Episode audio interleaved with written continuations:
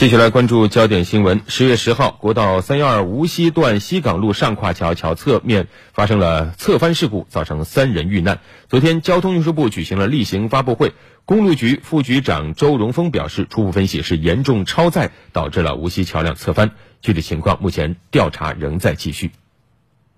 周荣峰介绍，此次发生上部结构梁体侧翻的是西港路上跨桥南侧 B 桥，全长82米，宽度9.5米。该桥于2005年5月开工建设，2007年11月通过竣工验收。经无锡市事故调研组、技术组专家与交通运输部专家组现场会商，该桥梁体完整，未见折断，未见跨中和墩顶严重横向开裂现象，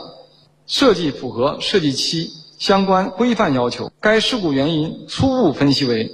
半挂牵引车严重超载导致桥梁发生侧翻，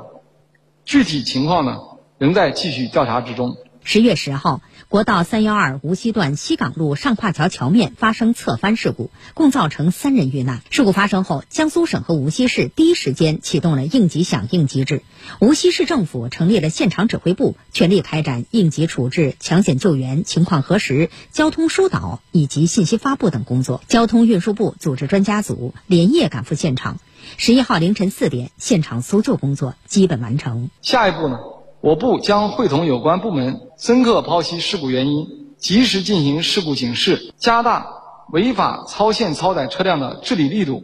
改进安全管理措施，加强重点领域、重点环节的安全监管，确保同类事故悲剧不再重演。